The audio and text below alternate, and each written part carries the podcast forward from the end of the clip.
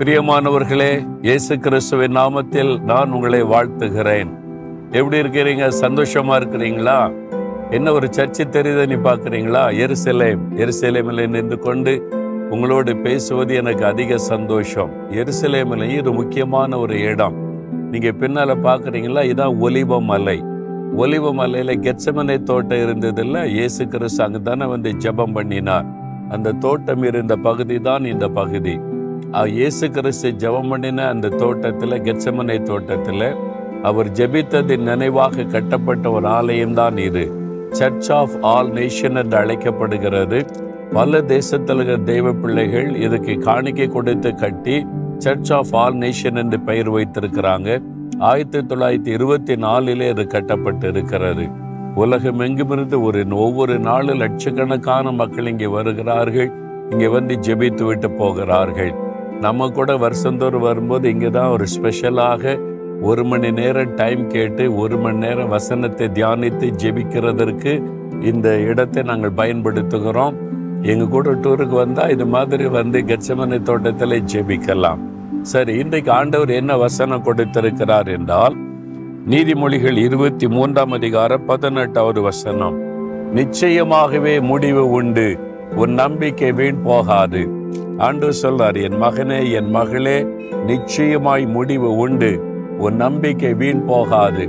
ஏதோ ஒரு காரியத்தை நம்பிக்கிட்டு இருக்கிறீங்கல்ல?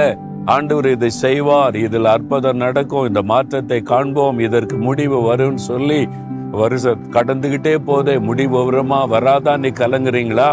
ஆண்டவர் வாக்கு கொடுக்கிறார். நிச்சயமாக முடிவு உண்டு. உன்னுடைய பிரச்சனைக்கு முடிவு உண்டு உன் பாடுகளுக்கு முடிவு உண்டு உன் துக்கத்திற்கு முடிவு உண்டு உன் கவலைக்கு முடிவு உண்டு உன்னுடைய போராட்டங்களுக்கு முடிவு உண்டு உன் நம்பிக்கை வீண் போகாது. அதனால விசுவாசத்தை விட்டு விடாதுங்கள் என்று ஆண்டவர் உங்களை பார்த்து சொல்லுகிறார். ஒரு சமயம் ஒரு சகோதரி வந்தாங்க.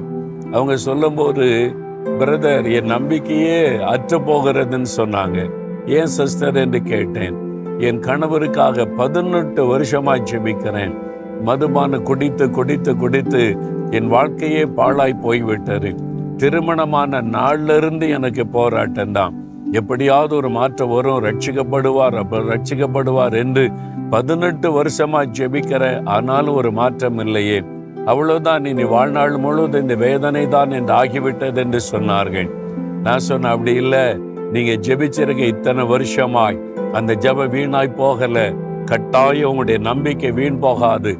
என் கணவர் ரட்சிக்கப்படுவார் ரட்சிக்கப்படுவார்னு நம்பிக்கையோடு ஜெபித்தீங்களே. அந்த நம்பிக்கை வீண் போகாது. முடிவு உண்டு. பயப்படாதுங்கன்னு சொல்லி ஆறுதல் படித்து ஜெபித்து அனுப்பினேன். சில மாதம் கழித்து வந்தாங்க.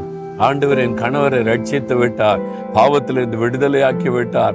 இப்போ பைபிள் வாசிப்பு ஜெபம் ஆண்டவருக்கு பிரியமாயிருக்கிறார். என் வாழ்க்கையில இவ்வளவு பெரிய சந்தோஷனை மகிழ்ச்சியாய் சொன்னார்கள். பிரியமானவர்களே ஏதோ ஒரு காரியத்திற்காக ரொம்ப நாள் ஜெபித்து கொண்டிருக்கிறீங்க. உங்க குடும்பத்துக்காக கடன் பிரச்சனை மாறுவதற்காக பிள்ளைகள் காரியமாக ஊழிய காரியமாக பிஸ்னஸ் காரியமாக நீங்க நம்பி கொண்டிருக்கிற காரியத்துல ஆசீர்வாதமான முடிவு உண்டு. அதனால சோர்ந்து போகாதங்க. ஆண்டவர் இன்னைக்கு வாக்கு கொடுக்கிறார். நிச்சயமாய் முடிவு உண்டு மகனே. உன் நம்பிக்கை வீண் போகாது. மகளே நிச்சயமாய் முடிவு உண்டு என்று சொல்லுகிறார். விசுவாசத்தோடு இந்த வாக்கு சொல்லி ஜெபிக்கிறீங்களா? ஆண்டவரை நிச்சயமாகவே முடிவு உண்டு. உன் நம்பிக்கை வீண் போகாது என்று சொன்ன ஆண்டவர் இந்த மகள் இந்த மகன் விசுவாசத்தோடு ஜெபிக்கிற காரியத்தில் அற்புதம் செய்த மகளை பண்ணும். இயேசுவின் நாமத்தில் இந்த உண்டாகட்டும். ஆமேன் ஆமேன்.